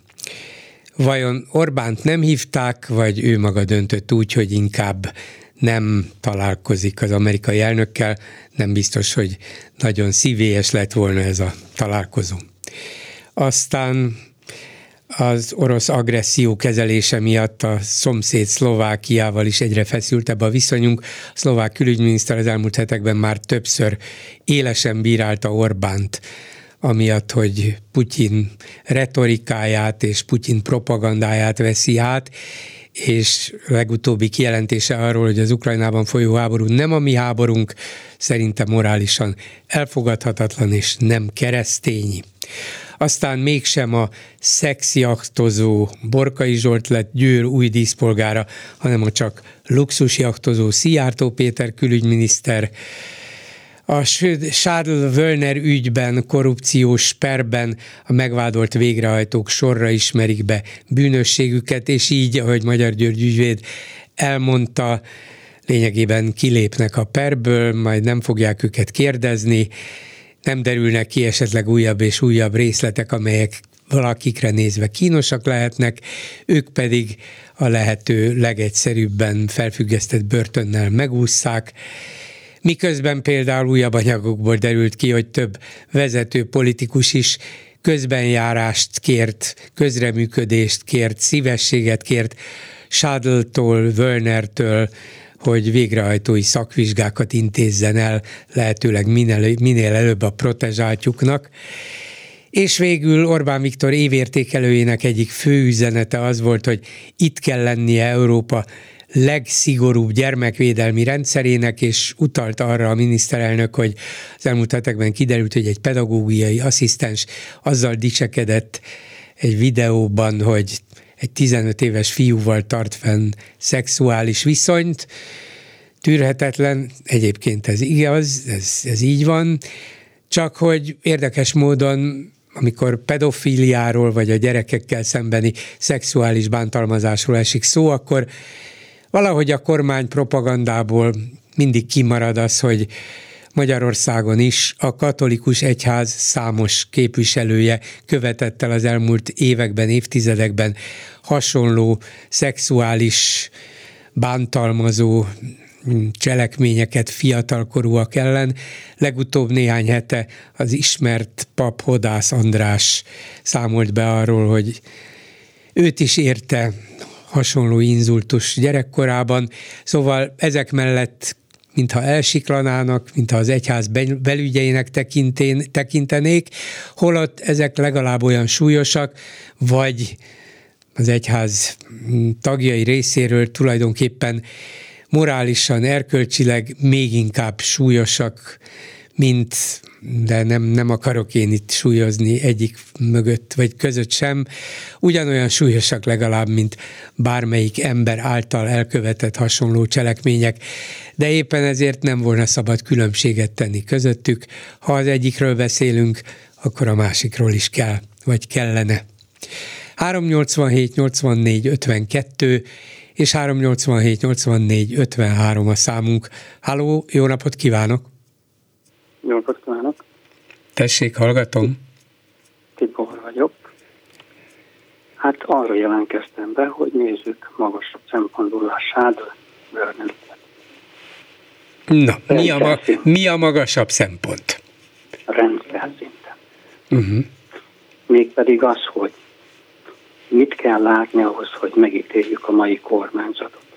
Tehát a végrehajtói díj, jutalék, költség ez mind jogszabályban szabályozott. Az, hogy ebben a rendszerben 100 milliókat tudnak egyes végrehajtók úgy vesztegetésre átadni, az a rendszer hibája. És ezt a mai kormányzat, ha nem látja, az ő hibája, ha látja, meg tudatosan közreműködik ebben. Igen, mert ebből az következik, hogy a végrehajtók szinte rendszer szerűen vissza tudnak élni a helyzetükkel, ha ekkora hasznot tudnak öm, hát most, szerezni most, most én nem ugye? akarom a hallgatóknak, mert nem érték a végrehajtási törvény, tehát a bírósági végrehajtásról szóló törvény szabályait, de ott annyi olyan lehetőség van, amivel a végrehajtók vissza tudnak élni, tehát hogyha ők lepaktálnak, mondjuk csak egy, egy, egy szintet nézzünk, az árverési vevőkkel, az ingatlanok vonatkozásában lepaktálnak, akkor akár fele áron oda tudják adni az ingatlanokat. És itt az a lényeg, hogy ez a kormány, aki ezt fenntartja, tehát az adósokat, akik már egyébként is meg vannak nyomorítva, most nem mondjuk azt, hogy mondjuk a devizahitelek folytán, és ezt nem rendelzte tökéletesen. De mindegy, de az adósokat még az ő nyomorúságokban még alacsonyabb szintre viszi, és ezt tudatosan csinálja, hát ez erkölcsileg ez, ez egy nulla és arra céloz ezzel, hogy ha ilyen mesterségesen leviszik az árakat a végrehajtási procedúrában, akkor esetleg a nagyon jól járó vevők ezt honorálják a végrehajtóknak, de már természetesen a um, hivatalos papírokon kívül. Igen, igen. Nyilván van egy ilyen szint, én tapasztalatból tudom, hogy elsősorban az árverősi vevők egyeznek meg, és ott oszkozkodnak, meg adnak egymásnak pénzt, hogy a, a, a legalacsonyabb áron tudják megszerezni az ingatlan. De a kormánynak, ha azt nem látja, akkor vak. Akkor vak. És ezt nem szünteti meg. Hát mondjuk az igazságügyminisztériumban már azt látni kellett volna, hogy a végrehajtói kar vezetése mennyire Szóval, hogy mennyire nyomul, nem, most nem arról beszélek, hogy Csádl és Völner között milyen volt a kapcsolat, mert az, azt ők látták, tudták, és tudták, hogy ez egy bűnös kapcsolat, de, de az már a minisztériumban is föl kellett, hogy tűnjön, hogy jé, ez a végrehajtási biznisz mennyire él és virul, mennyien igyekeznek oda, mennyien akarnak végrehajtók lenni, normális ez így? Hát az is egy fontos munka, persze, de ha hát ennyire, ha ennyire kívánatos, akkor valami ott nem, nem stimmel. Bizony nem stimmel, nagyon nem stimmel. Nagyon nem stimmel, és a megvesztegetésre egy-egy végrehajtó, hogy, hogy abban a pozícióban fenn ott maradjon, 100 milliót tud adni a végrehajtói kamara elnökének. Hát, hát bocsásson meg a világ. Akkor, ne, akkor, akkor neki több száz milliója kellett, hogy legyen, vagy maradjon. Bizony, bizony. És ez tudatosan, a mai kormány ezt tudatosan tartja fent a mai napig. Hát igen, mert arról, hogy a rendszerben változás történt, nem tudunk semmit, sőt, még a karelnöke is a helyén van. Nincs a rendszerben változás. Igen. Igen. Úgyhogy ez, ez tényleg, mm, nekem is az a legmeghökkentőbb, hogy hát ez nagyon sok ember szeme láttára történhetett így, és most nem csak a károsultak és áldozatok szemszögéből nézek, mert nézem, mert nyilván ők a legkiszolgáltatottabbak, és ők, ők rögtön tudták, de nem feltétlenül látták át a rendszer, csak azt, hogy velük hogy bánnak, vagy ők mennyire rosszul járnak. Mit, mit, tehet? Mit tehetnek ők, ugye? Semmit nem mit tehetnek. tehet az a szerencsétlen adó? De, de fölülről, fölülről meg, nagyon is látniuk kellett, hogy, hogy ez mennyi nincs, nyomort köteles elviselni, és igen. mennyi megaláztatás. És egy jogszabályukban fekteti le a kormány. Igen. Hát nincsenek, nincsenek rá szavak, az, az egész egy, egy, egy nagy disznóság úgy, ahogy van, és egyre több emberről derül ki, hogy valami köze volt hozzá. Nem biztos, hogy törvénysértett, amikor beleszállt a dologba, de érdekes módon valahogy a mézes csuporhoz mindenki közel akart kerülni. Igen, ez, ez, ez, ez alapvető, vagyis egyszerű emberi ösztönök. Hát igen, de, de, de az országot vezető, irányító emberek részéről, hát talán némi önmegtartóztatás is a... Jaj, ja, ja. Na jó, ez, ez csak egy... Nem, nem, nem, nem, nem. Ne legyen már ilyen naív. Nem vagyok Minden. ilyen naív, csak ez, ez egy a, rossz indulatú megjegyzés volt, nem több. Az Orbán kormányt a pénz mozgatja, nem az erkölcs. Az erkölcs az csak ürügy. Így van. Sajnos így van. Köszönöm szépen, viszont hallásra. Minden jót, viszont hallásra. Jó napot kívánok! Halló? Halló, a kutya előbb köszönt be, mint ön. Igen, igen, mindjárt el, arréból ódalgok. Bolgár úr, Erne Sámuel vagyok, és egy-két dolog elhangzott itt, lehet, hogy arra is reagálnék, majd nem, nem terveztem. Ne haragudjon, hogy hogy privát dologgal kezdeném önt, mint régi ismerőst szeretném üdvözölni. Ugyanezt kutyát sem érdekel. Egy, egy embert érdekelt egyszer, talán egy hónappal ezelőtt, hogy ugye a rőzsegyűjtő asszonyt vagy ön ismerje, vagy nem ismeri, hát persze nem ismerte, még az édesanyám se ismert volna föl. Plusz ugye a rádió nagyon jól őrzi az inkognitót, tehát én csak gratulálni tudok. Na, szóval onnan ismerjük egymást, bolgár úr, hogy egyszer voltam segéd segéd műsorvezető, és a, amire igazán büszke vagyok az az, hogy voltam ilyen ötletdíjazott. Hát egy néhány évvel, négy évvel ezelőtt talán. Bolgár úr elkövette azt a könnyelműséget, hogy az ötleteimet díjazta, úgyhogy ez, azóta vagyok így. így szóval úgy, úgy, hogy most van egy új ötlete. Ebből erre. Úgyhogy most van egy újabb ötlete, erre következtetek belőle. Van, mindig van bolgár, de próbálom mérsékelni magamat. Na, hát a mai, mai ami szóba került, hát a, a köztársasági elnök asszonyunk, ő a mosoly diplomáciának a, a képviselője szerintem. Őt bárhova el lehet küldeni, hát a mosoly országa érkezik meg oda egyértelműen. Hát aranyos, aranyos hölgy, ennyi, ennyit tudok csak mondani akkor lesz itt rendszerváltás, hogyha ő egy kicsit már komorabban fog maga elé nézni, de hát egyelőre ez, ez szerintem késlekedik. Tehát mikor már nem, nem fog mosolyogni, ezt, ezt ki kell várnunk. Igen. Akkor teljesen szinte a, a Magyar Györgyre gondoltam, mikor bekapcsoltam a rádiót, hogy meg kellene interjúolni. Én csak annyit kérdeztem volna tőle, vázolta, hogy itt sokat nem lehet tenni, hogy itt a nagyobb kibukjanak a, a kormányból esetleg Rogán például, ugye meg az ő körei, ugye, mert most már nyilvánvalóvá vált, hogy ők is benne vannak itt a buliba. Tehát nem, nem lehet kierőszakolni sajnos. Ugye? Nem Igen. lehet, hogy, nem. hogy végig menjünk ezen a, ezen a ezen a kötél, ezen, ezen a hátsón, hogy meddig jutottan, jutnánk el. Ugye? Igen, igen, igen, igen. bennünket, de hát az ellenzéknek azért kőkeményen ütni kell ezt, hogy meddig tart ez a kötél hátsó, hogy felfelé ha haladunk. Ugye? Feltétlenül. Hogy nem. Jó, Bolgár úr, amivel bejelentkeztem, most akkor arra térnék, mert akkor becsapnám a hölgyet, a, portás kisasszony, ugye, hogy nem, a, nem avval jövök. Na, a, múlt héten felvetette Bolgár úr, hogy mit is kellene tenni a klubrádió népszerűsítése érdekében. Igen. Nem, nem reagált erre senki gyakorlatilag. De volt, aki reagált, de, de szívesen hallgatom, mert minden jó ötlet segíthet rajtunk. Na, Bolgár úr emlékszik, mikor a, a Gyurcsány mondta, hogy a öregedő feleség, ugye, avval probléma van.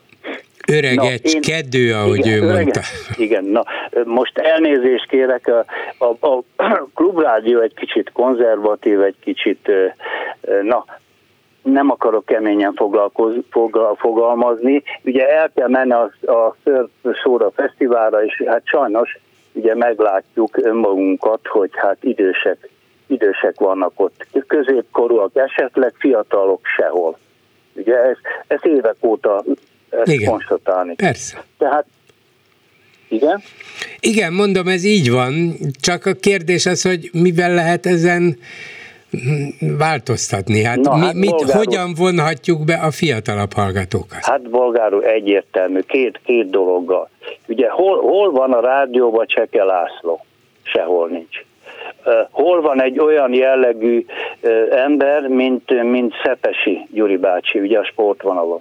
Tehát én, én véleményem szerint a, a zenei vonalat kellene behozni, több, több zenei műsort kellene szolgáltatni, mit tudom én, naponta egy órába, lehetne olyat, most én konkretizálom, tehát nem, ugye én mindig konkrétan szoktam javasolni dolgokat, hogy például olyan, hogy egy óra egy óra csak, zene. Csak épp mondom, hogy éppen Igen. ma van a Bencsik Gyulának, meg a Göcei Zsuzsának a Basszus című zenei műsora. Igen.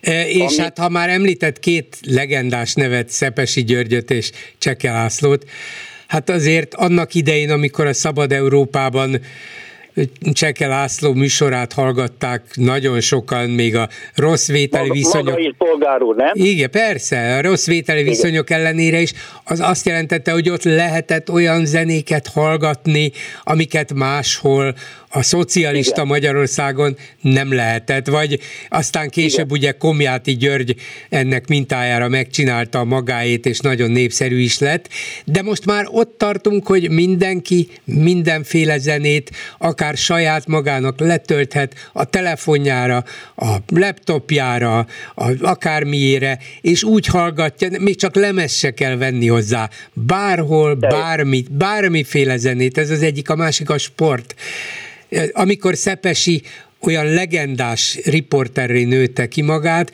akkor a sport volt az egyetlen olyan közösségteremtő erő, szerintem Orbán Viktorban is még ez mozog, mintha még ő is ebben nőtt volna fel, hogy hát ez egyesítette azokat a magyarokat, akik utálták a rendszert, azokat is, akik, akik beálltak a sorba és neki dolgoztak, de hogyha legyőztük az angolokat, hát akkor egy ország üvöltött, hogy gól, gól, és akkor Szepesi Nimbus Nimbus természetesen nőtt, de ez sincs már.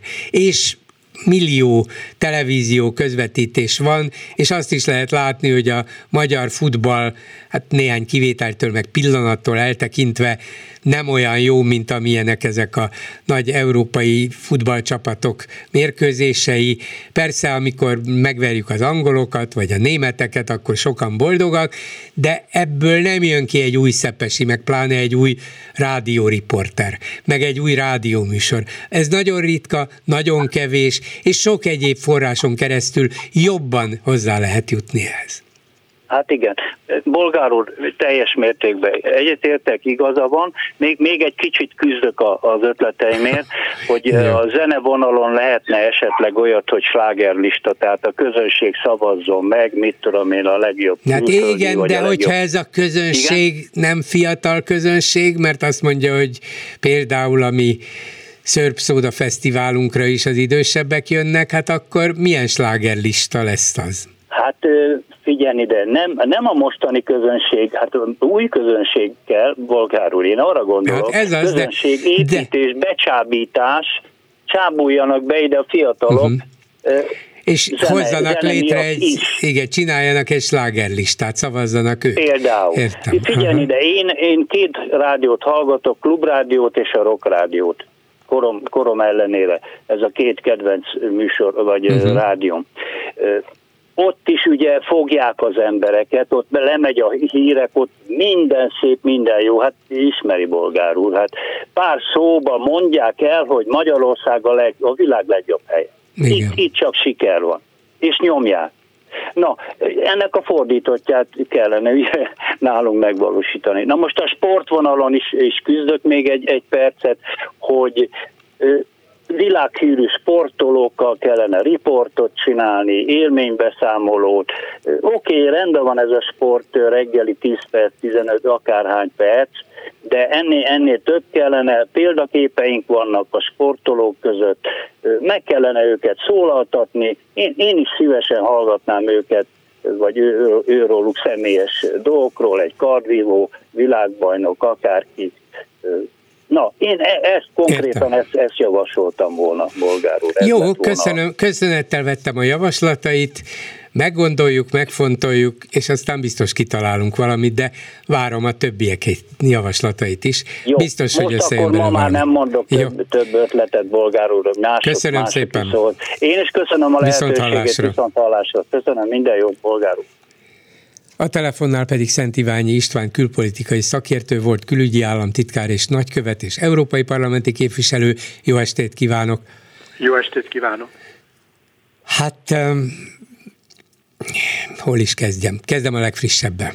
Ez a Varsói csúcs, ahol Biden amerikai elnök és kilenc kelet-európai NATO tagország vezetői tanácskoznak, nyilvánvalóan az ukrajnai háborúról, és az azzal kapcsolatos reakciókról, és ezen a tanácskozáson nem Orbán Viktor, hanem Novák Katalin képviseli Magyarországot. Önnek van valami sejtése, hogy Orbánt esetleg nem hívták, vagy ezt azért a diplomáciában nem igen illik megtenni, úgyhogy inkább valamilyen kifogással Orbán saját maga helyett az ország hát barátságosabb, mosolygósabb arcát Novák Katalint küldte oda? Ez a bukaresti kilencek hivatalos találkozója, ami általában is és alapvetően is az elnökök, a bukaresti el, Bukarestben úgymond együttműködő kilenc ország elnökeinek a fóruma, ebben Magyarország is benne van, ezek gyakorlatilag az ukrajnai, Ukrajnával szomszédos országokat jelentik, tehát Magyarországot, Romániát, Szlovákiát, Lengyelországot és a baltiakat, és, és ugye elnökkel találkoznak, tehát protokollárisan is az amerikai elnökkel, tehát itt szerintem eredetileg is a meghívás elnököknek szólt, így uh-huh. Novák Katalinak. Ez kényelmesebb megoldás is volt a vendéglátók számára, mert nyilvánvalóan Orbán Viktornak a megítélése, hát az főleg ebben a körben is különösen az Egyesült Államok vezetése szemében nem kedvező. Tehát nem, nem az, akivel feltétlenül Biden most találkozni szeretne. Értem. Akkor, um, akkor lépjünk ezen túl, és de maradjunk a NATO-nál. Már csak azért is, mert Orbán Viktor az évértékelő beszédében nagyon hangsúlyosan beszélt a nato és ahhoz képest, hogy a Fidesz média az előtte lévő napokban nagyon hangsúlyosan kikelt a NATO ellen, mondva, hogy az Egyesült Államok erőszakszervezet. Tehát arról nem beszélve, hogy hetek, hónapok óta azt ismételgetik, duruzsolják, vagy kiabálják, hogy, hogy a NATO meg Amerika provokálta ki ezt az egész háborút, szóval nyomják az orosz propaganda szöveget, de a NATO elleni ilyen támadást talán viszonylag ritka volt korábban, meg az Európai Unió a gonosz birodalma. No, ehhez képest Orbán ilyeneket nem mondott szombaton, hanem azt mondta, hogy szögezzük le, hogy a NATO tagság létfontosságú Magyarország számára.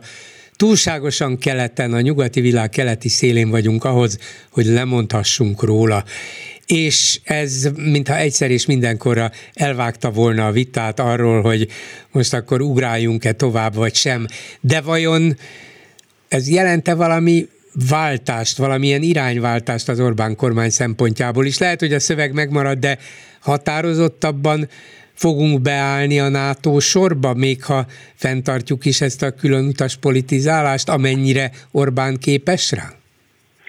Én nem gondolom, hogy bármilyen lényeges változás bekövetkezne. Egyébként Orbán Viktor szó szerint ki is mondta, hogy a külpolitika marad, az helyes, az, azon nem kell változtatnunk, ezt szó szerint is kimondta. Valóban a NATO kapcsán szükségét érezte annak, hogy leszögezze, hogy Magyarországnak erre szüksége van, mert túl messzire ment a magyar kormánypárti propaganda ebben az ügyben, és hát olyan kijelentések hangzottak el, hogy az Egyesült Államok latorállam, ugye ez Bayer Zsolt mondta, Bencsik András már már odáig eljutott, hogy Oroszországnak drukkol, és hát ők, ők ugye első számú megmondó emberei a, a Fidesznek, és hát a médiában megjelent, hogy ez az Egyesült Államok erőszakszervezete, a NATO nagyobb veszélyt jelent Európa biztonságára, mint bármi más. Tehát ezek után neki szükséges volt egy olyan kijelent, megnyugtató kijelentést tennie, hogy a NATO-ra nekünk szükségünk van, de azért ezt rögtön korlátozta is, mert azt mondta, hogy a NATO-ra persze csak mint védelmi szövetségre van szükség. Közben azért emlékszünk arra, hogy Magyarország például éppen Orbán Viktor legelső kormányzása idején részt vett olyan NATO akcióban, a koszovói akcióra gondolok, ami nem védelmi jellegű volt, hanem az értékeit. Ha, ha védelmi volt, akkor azt mutatnánk, az értékek védelmében jött létre. Ugye a Koszovóban egy, egy népírtásnak is tekinthető kisebbségi elnyomó intézkedés sorozat volt a szerb részről, és a NATO föllépett ebben az ügyben. Ugye az ENSZ nem is volt hajlandó hozzájárulni, mert Oroszország és Kína ezt megakadályozta, és akkor a NATO vállalta a cselekvést. De az afganisztáni akció is NATO akció. Tehát nem igaz az, amit mond, vagy legalábbis nem volt korábban igaz, hogy mi nekünk semmi más kötelesség nincs, csak az, hogyha megtámadnak egy akkor lépjünk fel. Tehát én nem érzem ezt a nagyon radikális változást. Azt érzem, hogy a NATO-ra persze szüksége van, és, és most már látja, hogy nagyon kifelé áll az ország szekererőgyarát, és a borzasztóan kínos volt az, amit Finnország és Svédország NATO csatlakozása kapcsán csinált a kormány. Például itt is van egy érdekes fejlemény, biztos szerkesztő úr is felfigyelt rá, hogy a mai napon várhatóan bejelentették, hogy mégis napirendre tűzik a parlamentben, és jövő héten tárgyalni fogja a parlament a, a, a finn és a svéd gondolkodás. Tehát, tehát valóban ezt, abban igaza van, hogy bizonyos gesztusokat tesz, de én szerintem ez nem azt jelenti, hogy a politikája megváltozott, hanem azt látta, hogy már túl veszélyes vizekre jutott el. Hát ugye már nyíltan fölvették befolyásos amerikai konzervatív körök, mint a Washington Examinernek a cikke, hogy föl kéne függeszteni a magyar és a török tagságot. Tehát most még kellett egy ilyen bejelentés, tehát ezt én értem. Ugye akkor, amit az EU-val kapcsolatban mondott, abban meg aztán végképp semmiféle lényegi változás nem volt. Hát ugye alva, alvajárókról beszélt, akiknek fogalmuk nincs arról, hogy, hogy mi történik. A lengyeleket, baltiakat csak azért érti, mert azoknak a történelme más volt, de hát kérdezem én, a mi történelmünk nem ugyanilyen volt, mint akár a csehek és szlovákok is. Hát a, nem, hát én nem látom ezt a változást. Érdekes dolog az, hogy a magyar elemzői közegben is, például a Török Gábor legutóbb, de mások is elkezdték azt fújni, hogy itt most egy nagy változás várható, vagy valamiféle változás várható.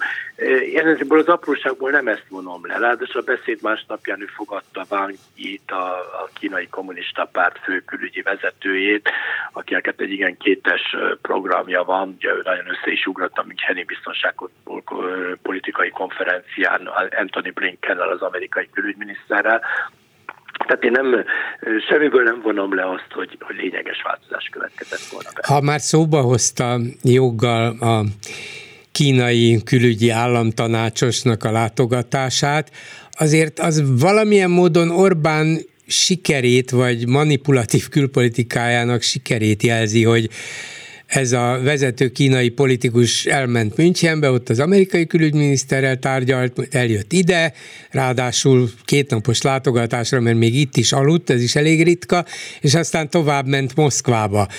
Hogy, hogy játszotta be magát Orbán annyira ebbe a nagy politikába, vagy nagyhatalmi politikába, hogy a kínaiak számításba veszik őt, mire használhatják őt, hogy München, Amerika és Oroszország között még Magyarországra is ideje marad ennek a politikusnak.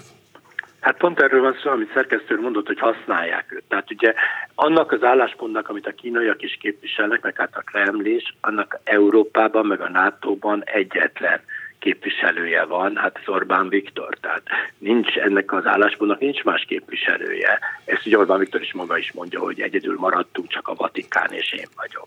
Tehát nem véletlen. Hogy Még jó, hogy azt nem mondta, hogy a Vatikán, hogy Magyarul, csak én és a jó Isten, mondjuk a hát Vatikán hát képében. Ugyanaz. Majdnem ugyanazt mondta, igen, ezért jutott eszembe. Igen, ez, ez jó poén, ezt, ezt lehet, hogy használni fogom. E, igen, tehát gyakorlatilag ezt, ezt mondta. Ugye mondta egy olyan állítás, ami teljesen alaptalan volt, hogy, hogy hogy korábban a németek is mellettünk álltak, de, de aztán őket azt rákényszerítették, hogy változtassanak az álláspontot. A németek egy percig nem álltak azon az állásponton, mint Orbán Viktor. A németek óvatosak voltak a katonai támogatások tekintetében, de soha nem, de hát a legélesebben elítélték az ukrán, vagy az Oroszország agresszióját, és Putyin elnököt, és hát nekik egy rendkívül harcias külügyminiszterük voltak, egy kicsit másképp fogalmazott ebben az ügyben. Mint ráadásul az, se, igen, ráadásul az se igaz, hogy a németek sisakokkal kezdték, aztán most már itt vagyunk a tankoknál. A sisakokat akkor ajánlották föl, amikor még a háború el se kezdődött, csak az oroszok fenyegettek, és akkor még tényleg arról volt szó, hogy hát ha valami katonai erőszak lesz, vagy megindulnak, legalább valamilyen védelmi képessége legyen, vagy emberek életét védjük meg, segítsünk megvédeni, de az még a háború előtti időszakra vonatkozott.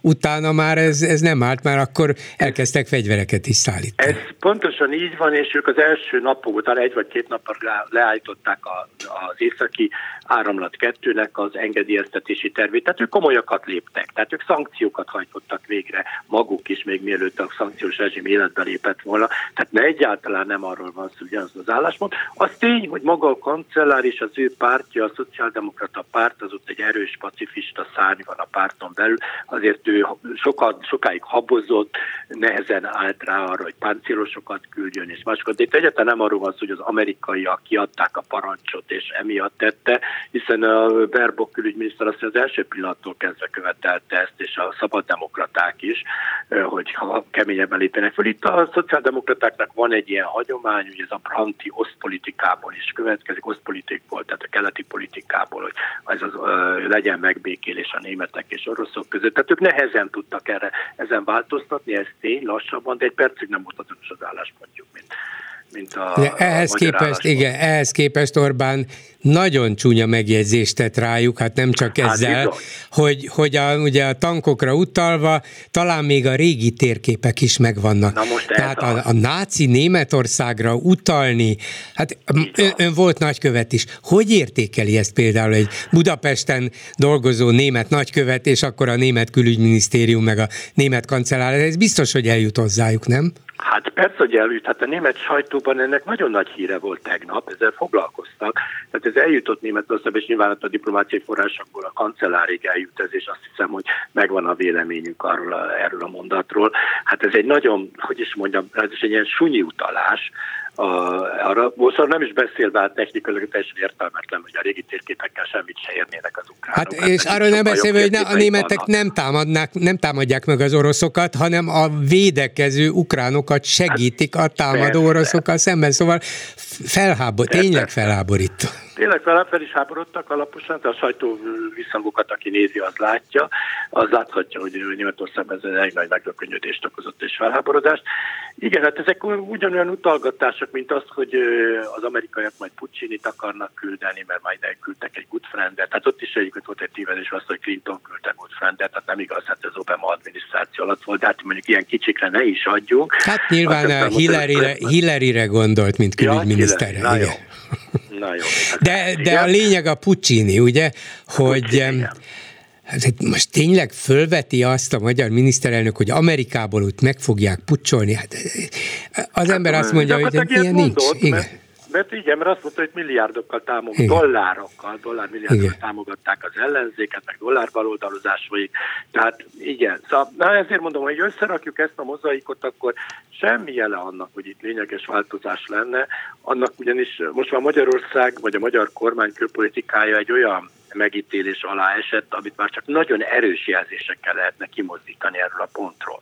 Tehát ilyen apró kis elszólásokkal és, és retorikai elemekkel nem. Tehát amíg, amíg Szijjártó Péter a külügyminiszter, amíg a banki tanácsos, államtanácsosak folytatnak ki tudja miről megbeszéléseket, vagy Belarusba látogat Szijjártó, stb. Tehát olyan jelzések sokassága megy állandóan, ami teljesen ellentétes azzal, hogy ő bármin is változtatni szeretne, vagy akarna. Nem véletlen, hogy folyamatosan jönnek az éles kritikák, ugye legutóbb most megint a mai napon Kácser szlovák külügyminiszter élesebb bírálta a magyar kormány külpolitikáját. De hát más, tehát nem is csak ő, hanem, hanem számos más vezető személy. Tehát én azt mondom, hogy, hogy a magyar külpolitikának ilyen rossz megítélése, hát valószínűleg valamikor Trianon környékén volt, vagy azt követően, meg hát ugye az 50-es években nyilván a kommunista időszakban, de, de azóta biztos, hogy nem. Hát ez, ez jutott nekünk. Köszönöm szépen Szent Iványi István, volt külügyi államtitkárnak. Viszont hallásra! Én is köszönöm szépen, és viszont hallásra. Köszönöm. Háló, jó estét kívánok! Jó estét kívánok, Bolgár úr, Szalai Erika vagyok. Parancsoljon!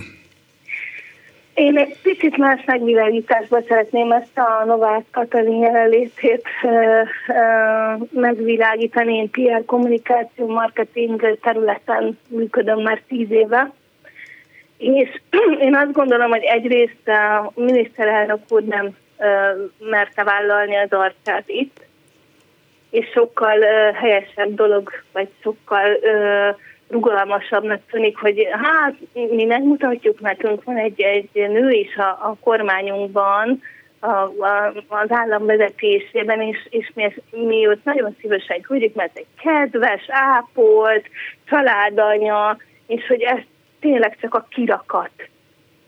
Tehát, hogy ö, nem tudjuk át, tehát például Új-Zélandnak a lemondott miniszterelnök azt mondja, a Hacinda ugye, például, vagy a Sanna Marina finneknél, ők valóban hiteles és erős hölgyek, asszonyok, és azt gondolom, hogy a mi miniszterelnökünk egyrészt nem merte most ezt vállalni, másrészt meg ö, szeretett volna egy olyan irányt képviselni, hogy igen, mi, mi, nálunk van egy nő, aki, aki fontos a rendszerben, és majd ő képvisel minket. Igen, hát ezek Tehát szerint a... kommunikációs szempontból, meg a, a igen. szempontjából ez, ez egy érték. Ez valóban így van.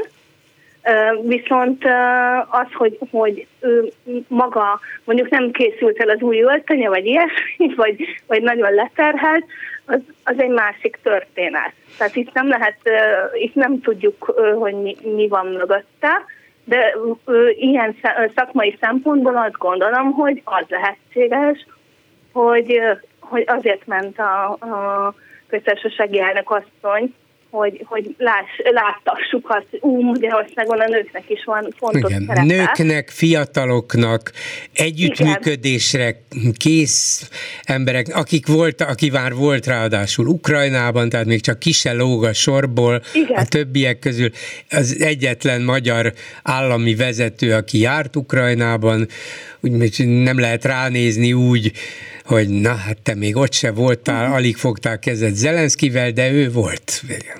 Így van, meg azért, hogy is mondjam, ellenzéki lelkületűként is azt mondom, hogy ő egy intelligens asszony. Hogyne, hogyne, hogyne. Tehát lehet, hogy jobban képvisel minket, mint hogyha a miniszterelnök úr tette volna igen, hát minden esetre az um, kimondva vagy kimondatlanul, de konfliktus forrás lehetett volna, hogy ebben a közegben az amerikai elnökkel és a kelet-európai országok vezetőivel együtt Orbán, aki látványosan kilóg a sorból, milyen hangot üt meg, egyáltalán, hogy hogy néznek egymásra, ezt jobb, jobb volt elkerülni, és a, ilyen egyszerű volt, hogy általában az államelnökök, a hivatalosak erre a csoportosulásra, vagy erre az összejövetelre, akkor, akkor ezt könnyű volt megcsinálni, hogy na, akkor menjen Novák Katalin.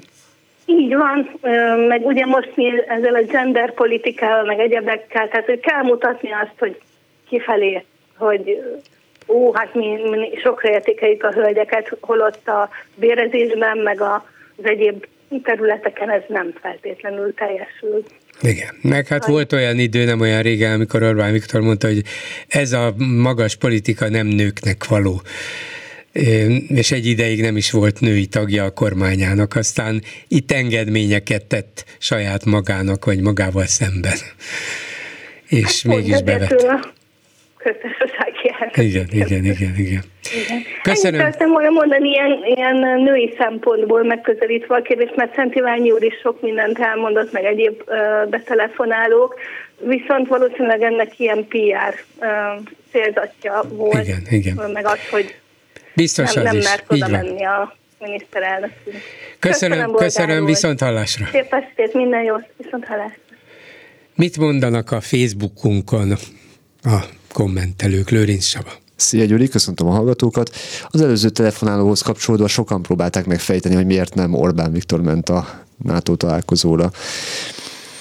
Az egyik ilyen komment így több pontba szedte össze a, az lehetséges érveket. Nem akart kirekesztettként megint a, a világ sajtó címlapjaira kerülni második lehetőség. Fontosabb dolgokról ne tudjon az első kézből a, a putyini trójai faló. A harmadik lehetőség nem hívták. Nem akart kezet fogni Bidennel. Talán már pers- persona non grata? És az utolsó, Putyin üzenhetett-e? Hát ezeket mind-mind nem tudjuk, de lehet, hogy tényleg arról van szó, hogy alapvetően itt elnökök gyűlnek össze, és bár az amerikai elnök a legfontosabb vezető az egész világon, de az Egyesült Államokon belül is, és ez Magyarországon nem így van, de hát a formalitás alapján lehet, hogy mégis az elnökökkel találkozik, és hogyha van üzenete az amerikaiaknak, akkor ezt a köztársasági elnök is át tudja majd adni. Hát igen, a, egy másik kommentelő úgy, úgy vélekedett, hogy a bátor utcai harcos persze, hogy nem mer az USA elnökével találkozni és a szemébe nézni, hiszen a teljes lakály médiáját ráuszította Bidenre. Igen, hát így mondjuk valóban kínos jópofát vágni. Az, ó, elnök úr, hogy van? mert mi csak rosszat kívánunk önnek itthon a sajtóban, de hát én személyesen csak jót tudok mondani. Hát igen, viszont az, hogy Novákot küldte ki, hát az, az, az se jelent túl sok jót, aki egyébként Berlusconival és Salvinivel ölelkezik. Bolsonaroval, és így tovább. Igen, igen, igen. Tehát azért a sor nem áll meg. Most, ki, most őszintén ugyanennél a témánál maradva, ki akar Orbánnal egy asztalhoz ülni? Veti fel a kérdést egy kommentelő. Hát például a kínai elnök. Igen. Vagy a kínai állam, államtanácsos, aki itt járt. Egy asztalhoz ült vele, és együtt vacsoráztak. Miért van az az érzésem, hogy az asztal inkább kínai, mint sem magyar? Mint ahogy az a hosszú asztal sem feltétlenül magyar volt, hanem inkább orosz, amelynél Putyinnal ült egy asztalhoz. Igen. Ö, aztán Ukrajna hibáztatása eszembe jutatja azt az esetet, ez már gondolom az évértékelővel kapcsolatos gondolat, amikor egy nő megerőszakolása kapcsán az áldozatot hibáztatják. Itt az a különbség, hogy itt már nem lehet azt mondani, hogy miért ment oda egy ország. Oda nőtt ki. Ott alapították meg. És sajnos ez borzalmas. Minden, mindegyik esetre borzalmas, de ez is nagyjából ugye a támadó oldalára állni, az, az nem, nem tudom, hogy mennyire helyes. És ráadásul ez az önvédelmi ösztön miért hiányzik a magyarok egy jelentős részéből? Hát Oroszország aztán tényleg a 19. század közepétől kezdve állandó fenyegetés volt most akkor a második világháború utáni, a felszabadítás utáni itt maradásukról, nem is beszélve, amire legalábbis nagyon sokan emlékeznek személyesen is. Érthetetlen, hogy mintha ez nem történt volna meg, mintha nem éreznék mint ennek a visszatérését, az, vagy mint, ennek az esélyét. Mintha felülne a személyes élményeket az egész iránymutatás, vagy ez a Igen. központból kiküldött új adat című Igen. történet.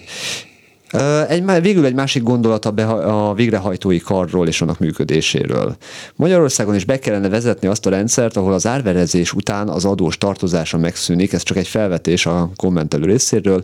Így jobban odafigyelne például az OTP, hogy 400 milliós fedezete, fedezetet 30 millióért árverezik el, és akkor rögtön már is más a kérdés a dologban.